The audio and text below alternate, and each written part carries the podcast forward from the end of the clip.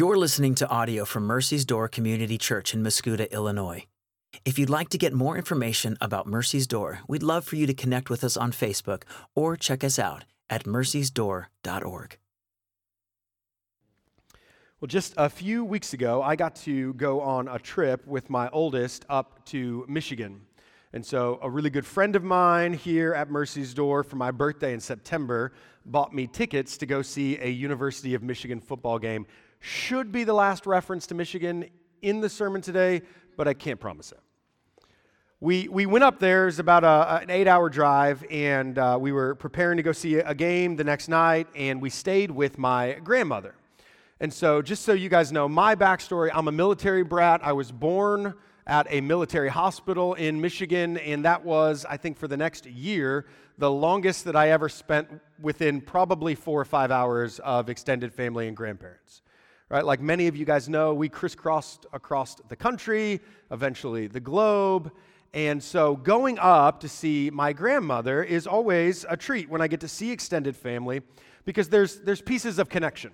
And, and she's a talker, which I absolutely love. And so we got there and we stayed up until the wee hours of the night, and all we were doing was catching up on family. Now, I should mention when I say family, I mean like 72 people. She is the mother of 11 children. And of those 11 children, there are a ghastly amount of grandchildren, so much so that I don't know all the names of my first cousins on that side. And so we're just talking through them, and she remembers so many details about them. Every birth and wedding and high school graduation, and I was astonished at just how vivid her memories were, mainly because I feel like when I think back about my past, I have like five days in the history of Michael Collins, which is not a long history, very young. That was not supposed to be a joke at all.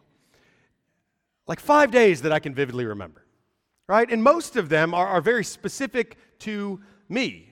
I remember the day that I went on my first date with Rachel. I remember the shirt that I was wearing. Okay, it was a pink and blue plaid American Eagle button down. Yeah, that's where I was. And my wife still married me. Okay, pink and blue plaid button down. I remember when I proposed to Rachel. I remember the day that we got married. I remember the, the, the births of my five children. I remember those days. And then there are a few days that I remember that are not just specific to me, but probably days that we all remember. Right? So this year was the 10 year anniversary of September 11th. And so I remember that on that Tuesday, I was homesick from school and I got a phone call from my mom who said, Are you awake? Do you know what's happening? And I said, No, I have no clue what's happening. She said, Turn on the television, stay there. I think your dad is heading home. Right? That's a day where all of us can remember exactly where we were.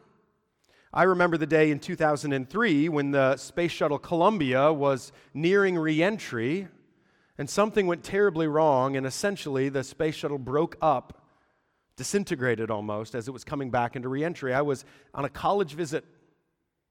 I was walking into a cafeteria, and I remember looking up at a television screen as they were reporting it. I remember when the Oklahoma City bombing occurred in 1995. I got off the bus and I walked home, and I remember coming in the door, and I remember my mom watching the television and the news reporting the bombing. I even vaguely remember baby Jessica trapped in a well all night long with lights and cameras and, and everything else around the clock, I think for the first time probably, coverage of them trying to rescue her. Do you guys remember those days? Do you remember where you were? Maybe for some of you guys it wasn't those days, but maybe you remember where you were when the OJ trial was going on, which would have been like remembering like three years, I think, straight. Right? Or, or maybe you remember where you were on the morning that we found out that Princess Diana had died. Or, or maybe more happily, you remember the day that the Berlin Wall came down and where you were. Or maybe some of you guys watched the U.S. hockey team beat the Soviet Union. Or maybe some of you guys are wise enough to remember when JFK was shot. Or when Neil Armstrong walked on the moon. Wise enough. Wise enough. I love you all. You are very wise. Right, these events are seared in our memory, and I think they're seared in our memory for, for two main reasons. One, they're seared in our memory because they are larger than life. Right? They, they were tragedies beyond our comprehension, or they were moments of triumph or joy that just seemed to kind of reach into the core of who we are and move us. They were larger than life, and yet the second reason we remember them is because they actually happened. They happened on a real Sunday or Monday or Tuesday, Wednesday, Thursday, Friday, or Saturday, a real day on the calendar. September 11th really happened in New York City and in Arlington, in a farm field in Pennsylvania. And it really happened on a Tuesday in the fall of 2001. And JFK was really shot on a real Friday in Dallas on a real street in 1963. And real people saw it and really impacted our lives. Remembering these events, they bring up emotions because things change on that day when those events occur, whether celebrations or moments of grief. In Advent, the coming of Christ, is meant to be one of those moments that shifts something deeply for us inside. And yet, for most of us, that's not what Advent and the coming of Christ is. It doesn't often have vivid emotions. It doesn't always feel like it has major, tangible impacts on our lives, and it's because there's a couple of problems. The first one is that when we think about the coming of Christ, we know it happened, but we don't really know it happened. We can't point back and say, I was there when this happened. It feels oftentimes more like myth than it does history. But our text today is one of the ways that Matthew, the gospel writer, tells us that though this story is incredible, it is true. The genealogy that we tend to skip right over actually grounds Jesus not in myth, but in reality in history. I remember the first time I watched The Passion of the Christ, and there's this little scene in the middle of the movie, and it's Jesus working in his wood shop sometime before his public ministry, kind of as a, a young adult, upper teenage uh, young man, and, and he jokes around with Mary, his mother. And I remember being utterly caught off guard by the scene. And, and the movie itself is incredibly impactful if you haven't seen it. It's not light and airy, but it is amazing. But that scene impacted me, and I realized the reason it impacted me is I'd never thought of Jesus being a teenager. I don't find it in any of the four Gospels, and so I'd never really wrapped my head around the fact that he was a real teenage, sarcastic, potentially, though wholly sarcastic, okay? which none of us know how to do. Young man. And Matthew says Jesus was a, to quote Pinocchio, a real boy with a real father and a real mother. He really was the grandson of Jacob. Jesus really was the great grandson of Matthan. Luke tells us in another genealogy, centering probably around Mary, that Mary had a father named Heli. He was a real man who was really born in a real place on a real date and time. Uh, Rachel is reading this book called Deeper, uh, a book by Dane Ortlund on sanctification, and she shared with me this little quote that drove this home for me. In this book, he's talking not about the first advent of Christ, Christmas, but the second advent when Christ returns, and he writes this Do we really believe that one day, in that resurrection morning, as Jonathan Edwards famously preached, where the Sun of Righteousness shall appear in the heavens, shining in all of his brightness and glory, that he will come forth as a bridegroom. He shall come in the glory of his Father with all his holy angels. Consider it. This is going to happen on an actual day in world history. Already on a certain month, a certain date, it has been fixed only God knows but it is imminent. I remember Rachel and I going, It's so strange to think that there's a calendar day circled somewhere. Jesus returns. And what I want you to hear first and foremost as we get into Advent series is that there's a calendar day where God came into human history in human flesh. Probably in November, not December. Probably in 5 BC, not in 0 AD. But he really came. He really was born. Now, the second problem is not that we don't see it as really happening, but that the story itself, the events that were told, are unbelievable. And, and I'm not even primarily talking, hear this, about the miracles of it. I'm not talking about the Immaculate Conception.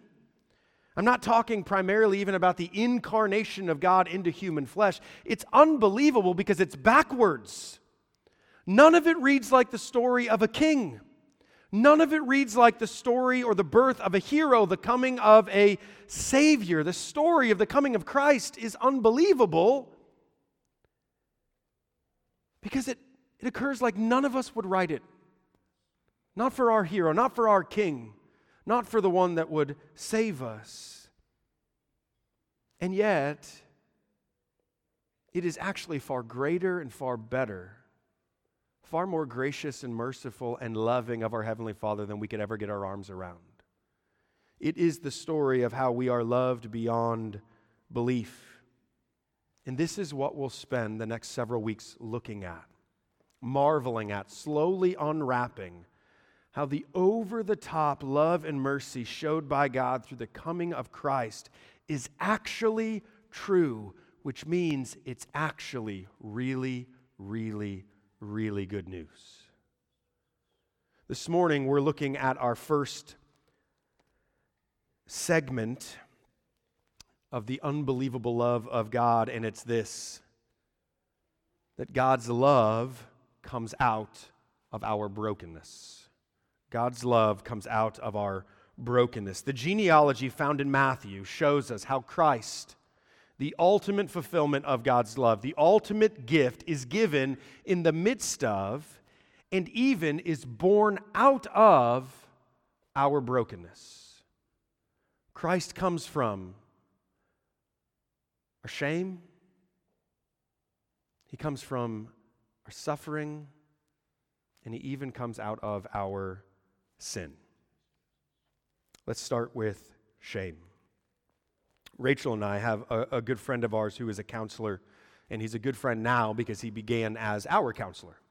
Um, and uh, one time when we were talking to him, I think this was uh, later on after we'd known him, we were just chatting about a couple things, and uh, and we got on the topic of body language. And uh, we, like everyone, have gotten well acquainted with Zoom. He, he's out in Kansas. And so we'll meet on Zoom. And every once in a while, typically we're, we're pretty close up to the screen, he'll have us kind of back up. And then he does like some mental jujitsu that I don't quite understand that feels like magic and makes me really uncomfortable because I don't know how to like sit because he's reading me. And I'm like, hmm, I don't know what to do. And one time, he, as he's talking, he said, You know, uh, Michael, it's really funny that you have your hands in your lap. And I said, Is it? And he said, It is. He said, Do you know that men and women, when they're nervous, when they're concerned, when they feel threatened, they, with their bodies, will tend to cover up their most vulnerable parts? And I said, No, I did not, or else I would not have sat that way. And, but the, the, the, the concept struck me this idea that it is instinctual to us to cover up the aspects of our lives, even our bodies, that are most vulnerable. And we don't just do it physically when we cross our arms or cross our legs or whatever else, we do it emotionally as well. Right? We lead with our strengths. You're an interviewer, and the interviewer's like, Tell me about your greatest weakness. And what do you say? Either I don't have any, which is only Randy's response that he can have, or my favorite, well, actually, my greatest weakness is my greatest strength. Or maybe something like this My greatest weakness is that I care too much. Oh, is it? Is that your greatest weakness? Right? Like we, we lead with our strengths. We seek to cover up the parts of our lives, our story that we're insecure about. Or we do, we do this thing where we place ourselves only in positions for us to win. You know, I haven't played a basketball game against another adult male in years, but I will get out on the court with my five year old. And I'm like Dikembe Mutombo blocking shots up there. Like nobody's business. Right? We lead with strength. Why? Because we want to cover up our areas of weakness. A genealogy was primarily not just a historical fact in this time, it was also a moral and familial resume. It would be used to show that you were a good selection for a spouse, or it would, it would be shown to, to help to build the case for an up and coming leader. Here, of all places, we would expect that you'd cover up those vulnerable areas. You'd cover up those areas of shame, but that's not what happens. Matthew leads with shame. These genealogies would have been primarily all male names, but there are five women mentioned in the genealogies of Christ Jesus for various different reasons, but all of them showing us that this story, the story of Jesus, is different. The first comes in Tamar. Tamar is the wife of Ur, who was the oldest son of Judah. Judah was Jacob's oldest son. Now, Judah had a son named Ur, and he gave Ur to Tamar. Before Tamar was able to bear a child for Ur, we are told that Ur was wicked and the Lord took Ur.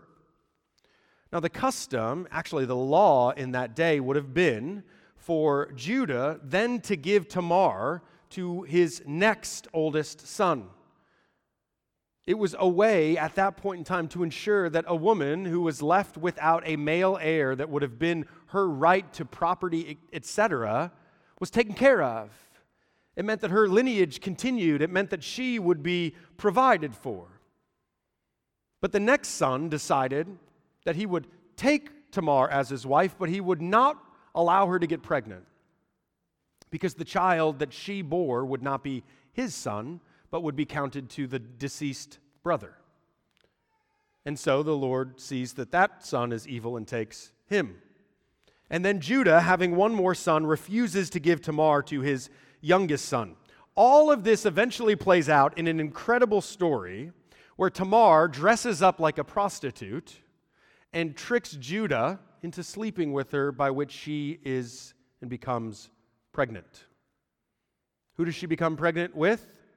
Well, she becomes pregnant with Perez and Zerah, the fathers of Jesus. Rahab, who dresses up as a prostitute, prostitute whose story is a mess. It's unsightly. Honestly, it's hard to read. Every year that I, I, go through Genesis in the beginning of the year and you get to the story of Judah and Tamar and you're, you're you just kind of go, I don't like this. This is not, like, no one writes this into a Reader's Digest story. But that's true. And Tamar is a central part of Christ's lineage. And then you go down just a little bit more and you get another woman who's mentioned, and that's Rahab. Now, oftentimes, Rahab is known as the woman who helps the spies of Israel escape the city of Jericho, which she does. But Rahab was not pretending to be a prostitute. Rahab was likely a cult prostitute in Jericho. She was a foreigner, she was ritually unclean. And yet, guess what? From her comes one of the heroes of the Old Testament, Boaz. Now, what is the Lord doing here? Why would he use and declare so loudly two women who would oftentimes be shameful taglines in the Old Testament? And not just choose them, but then declare them loudly to be a part of the royal lineage that God Himself would step down into. And it's because shame in the hands of our Lord is not something for us to hide or fear or run from because shame in the hands of our Lord can be transformed even into glory, transformed into a part of our story of redemption. The Lord takes our shame and He brings glory out of it. It's His declaration of power and love that reminds us that even the parts of our life that we hate, that we would love to forget, He doesn't just overlook them, which, by the way, is not comfort. The first probably five or six years of Rachel and I's marriage, Rachel and I would tell you that we didn't really know who we were married to because we were so covering up every aspect of our story and our background that we didn't like. That it wasn't until five or six years in when the Lord brought us to our face that we actually learned who we were married to. And this is how most of us live our lives. Your social media persona is not your real life. You have that many kids and you go on that long of a vacation. I know you weren't smiling the whole time. None of you look like that when you wake up in the morning. Right? Like, that's not our real life. And what happens when we lead lives that aren't real is we're not really known, which means we're not really loved. And the Lord says, Not only will I love you in spite of your shame, but I will turn your shame into dancing, your shame into celebration this is a resurrection God. His love comes out of our shame. And so let me just ask you, let me push in personally for a second. What are the shameful parts of your story that you hide? What are the shameful parts of your story that you have determined cannot be used for good and will never be good? And because of that, you are restricting the Lord from using them for His glory, your good, and the joy of His people leading to redemption. It's not easy. Everything about you wants to cover up your vulnerable parts, and me too. But not the Lord. He wants to use them. His love comes out of shame, His love also comes out of our suffering. Christmas is typically described as a season of joy and peace and hope, and it is in Christ. That's why we get to sing joy to the world because Christ. But apart from that, the world around us still declares that Christmas must be those things, whether they know Christ or not. Right? If, if I start singing this Christmas song, it's the most wonderful time of the year. It is with all those overpriced gifts and my bank account draining and the stomach bug and flu swirling, it's the most wonderful time of the year. Right? The truth is that Christmas for a lot of people is far from the most wonderful time of the year. Parents struggling to provide the expected Christmas from our culture for their family, broken homes that are missing parents or children that are wayward those grieving the loss of loved ones and the death of ones that they've cared for, or those that long for the marriages or families that they see on commercials, the type of families that buy each other cars for Christmas. If you want to adopt me into that part of your family, I'm good with it. Always wanted a car with a bow on the outside for Christmas. Four years ago, we preached through the book of Ruth as a Christmas sermon series, and we called it Hope for the Hopeless. I began it with this phrase. I said, 2,000 years ago, Christmas morning did not come in the midst of a season of cheer. It came in the midst of hurt and helplessness, doubt and fear. Christmas didn't come for those already rejoicing, but for those longing for something better, for restoration and for redemption Christmas has always been for the broken. Christmas is hope for the hopeless. Ruth, the Ruth that's mentioned in this genealogy, is such a wonderful and beautiful story. And it's not a wonderful and beautiful story because there's this Prince Charming meets Cinderella love story. The greatest love story in the book of Ruth is not primarily between Ruth and Boaz. If anything, it's between Ruth and Naomi, and far more so, it's between Ruth and her God. who is gracious and loving.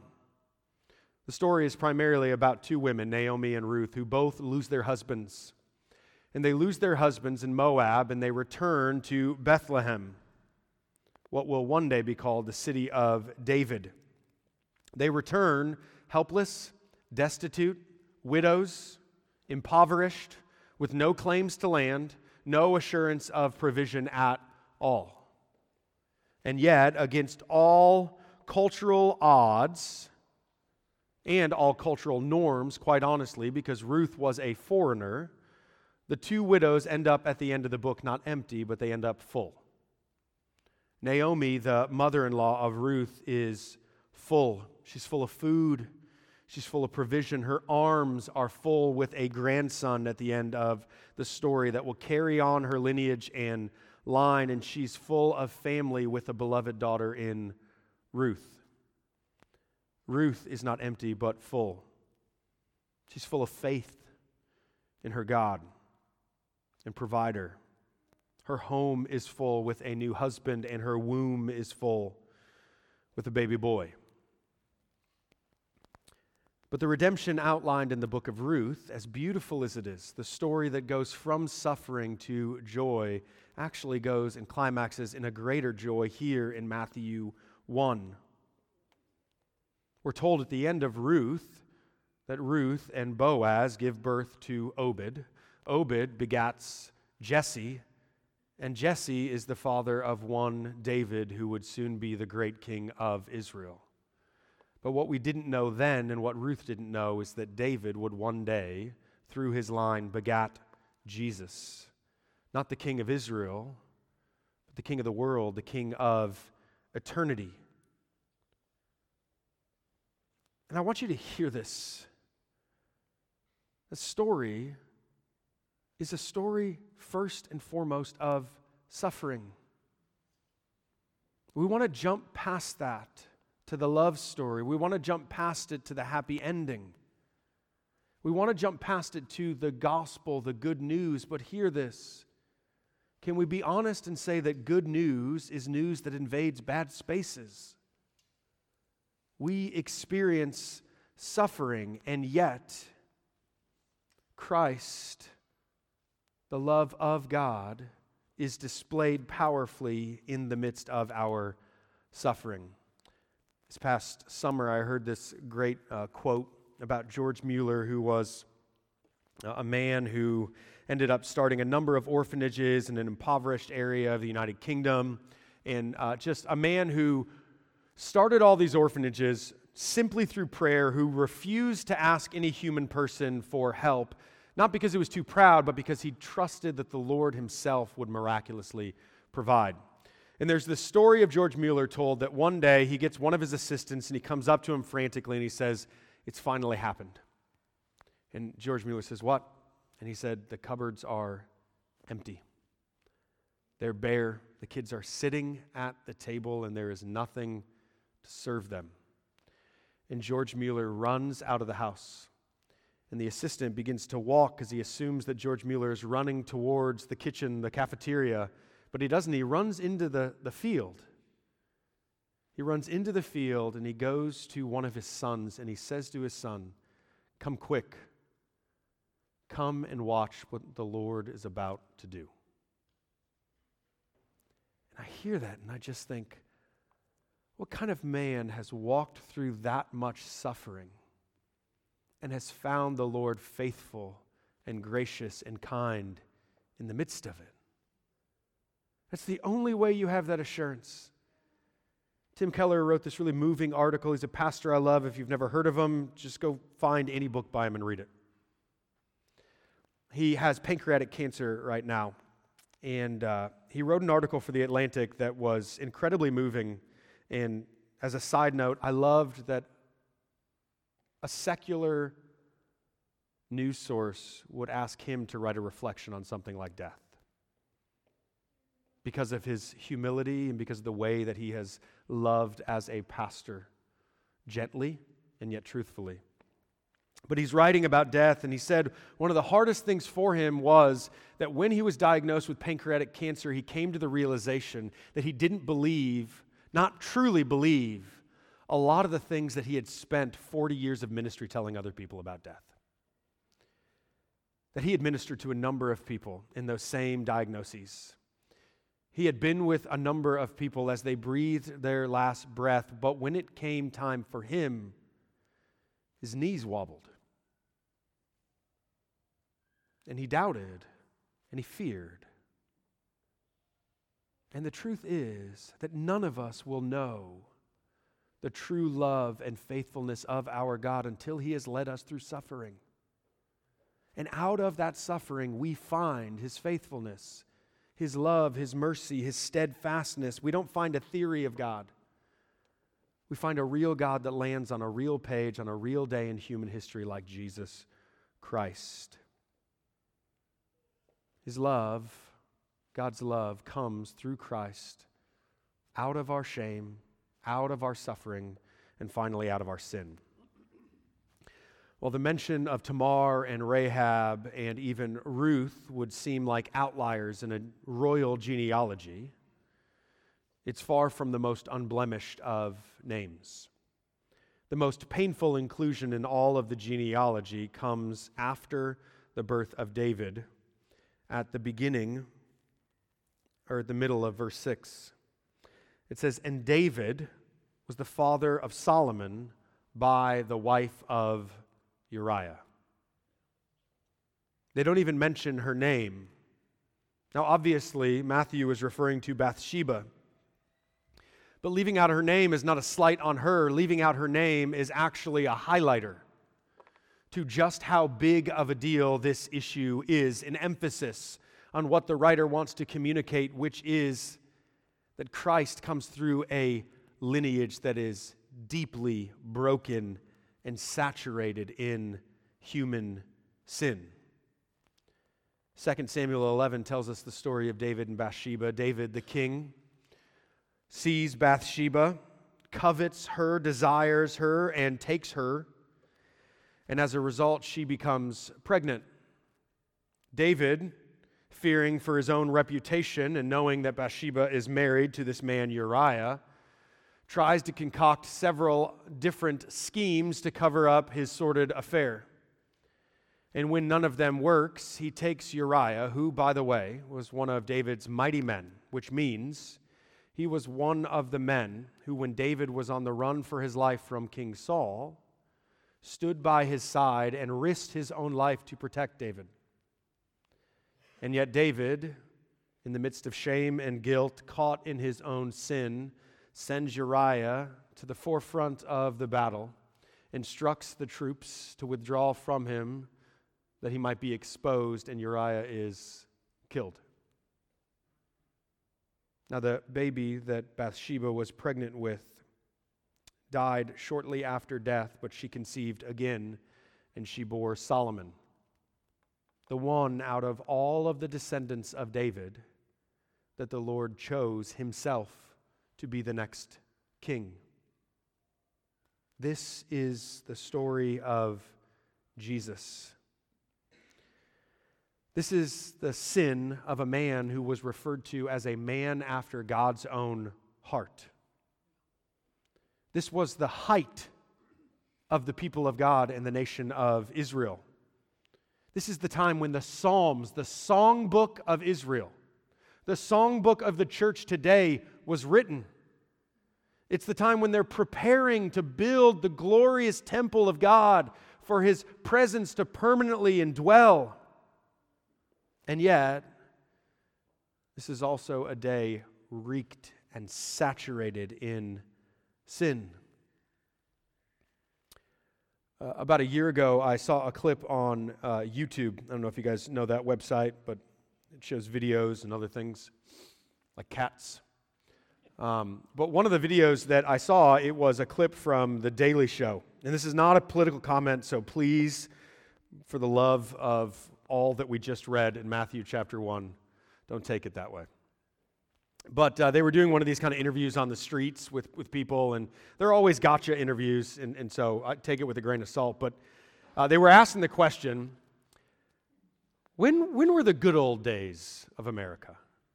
right? And so, like, someone speaks up and they're like, well, like the 1950s. And he was like, right, right, when black people couldn't uh, drink from the same water fountain as white people and, you know, things like that. And they were like, well, no, not, not, not the 1950s, like, like the, you know, like 19 teens. And they're like, yeah, when women couldn't vote. Right, no, absolutely, 100%. And they're like, well, no, no, no, no, no. Like the 1800s. Like, yes. Yeah, mm-hmm. slavery. And they're like, uh, well, the founding of our country. And they're like, no, absolutely. You know, when uh, black men and women were three fifths of a person, and, uh, you know, when the only people that could vote were like rich white aristocracy, and everybody else was counted as essentially a nothing in our country. Now, what they were trying to get around and get across is the history of our country is not unique. And what I mean by that is it's broken, it's filled with sin. You know why? Because the history of the world is filled with sin, the history of humanity filled with sin. And so, if the Lord Himself is going to write Himself into our story, He's going to have to write Himself into our sin. And the good news is, He does. God shows His love for us that he sent, he who knew no sin, though he came out of sin and took on our sin, he who knew no sin became our sin so that we might become the righteousness of God. This is the hope of Advent that he who knew no sin was coming because we knew sin. And it devastated the world and us. And yet, with the coming of Christ is the coming of a type of love that enters into our sin and even promises to redeem out of our sin something good. We think that God's love for us comes when we're finally free of sin. But Christmas actually declares that God's love for us comes through our sin. Now, if you hear that and think, okay, Michael, should we sin all the more? Well, Paul answers that and he says no. But if you're not at least asking that question, you probably haven't heard the fullness and the shocking truth of the gospel. God's love for us comes out of our sin. Listen, this is the start of two important seasons in our country. It's the start of Advent the advent, the first advent of Jesus, and it's also the start of the beginning of Hallmark Christmas movies. Okay? You laugh, right? But statistics show that a lot of you guys are watching them. Okay? They don't make money for no reason. Here, here's what I love about Hallmark Christmas movies they're all the exact same.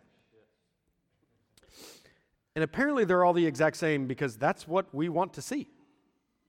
They all tend to hit on the same desire that we have. In, in case you've never seen a Hallmark Christmas music, movie because you were raised Amish or something like that, let me give you the, the I'll save you from all of the cheese. Boy meets girl, they fall in love something bad happens, and yet they wind up happily ever after. I didn't write the script, but I think I could. Every single one. Now, there's two messages that you always get in every Hallmark movie. The first one is love overcomes, love wins, right? And we want this. We need this. We know that real love should overcome. But there's also a second, more subliminal message that you get from every Hallmark movie, and that is that apparently love can only overcome so much. Right? Because what is love overcoming in the Hallmark movies? It's like this ghastly secret where like the guy's like, "What? You're rich and you didn't tell me?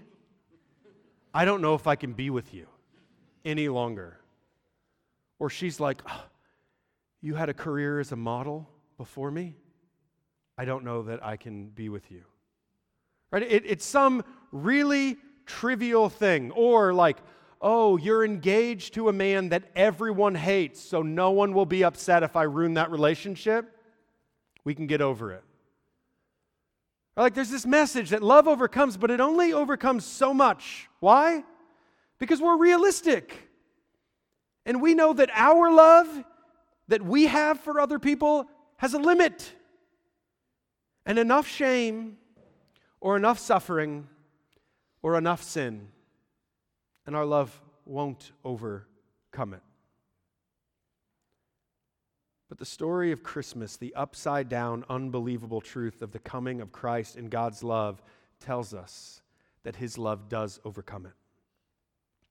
And it doesn't just get over it, it doesn't just get around our shame and suffering and sin, but his love heals it and redeems it. Romans 8, the greatest chapter maybe in all of the Bible, in the midst of this section about how nothing can separate us from the love of Christ, is this odd little verse in verse 35 and 36. It says, Who shall separate us from the love of Christ? Tribulation, distress, persecution, famine. As it's written, For your sake we are being killed all the day long. We are regarded as sheep to be slaughtered. No, in all these things we are more than conquerors through him who loved us. John Piper tells us what does more than conquerors mean? Well, see, conquerors defeat their enemies on the battlefield. But if you're more than a conqueror, then the enemies who you defeat, they get up and actually serve you. When you are more than a conqueror in Christ Jesus, when his love is more than a conqueror for us, he doesn't just put our shame to death. He actually takes our shame and he requires it to be a part of a glorious story of redemption, healing, and joy for all eternity. He doesn't just scoot past our suffering. He tells our suffering to produce in us an eternal weight of glory that we cannot fathom. And He does not simply forgive and get past our sin, but He uses our sin to work all things together for good.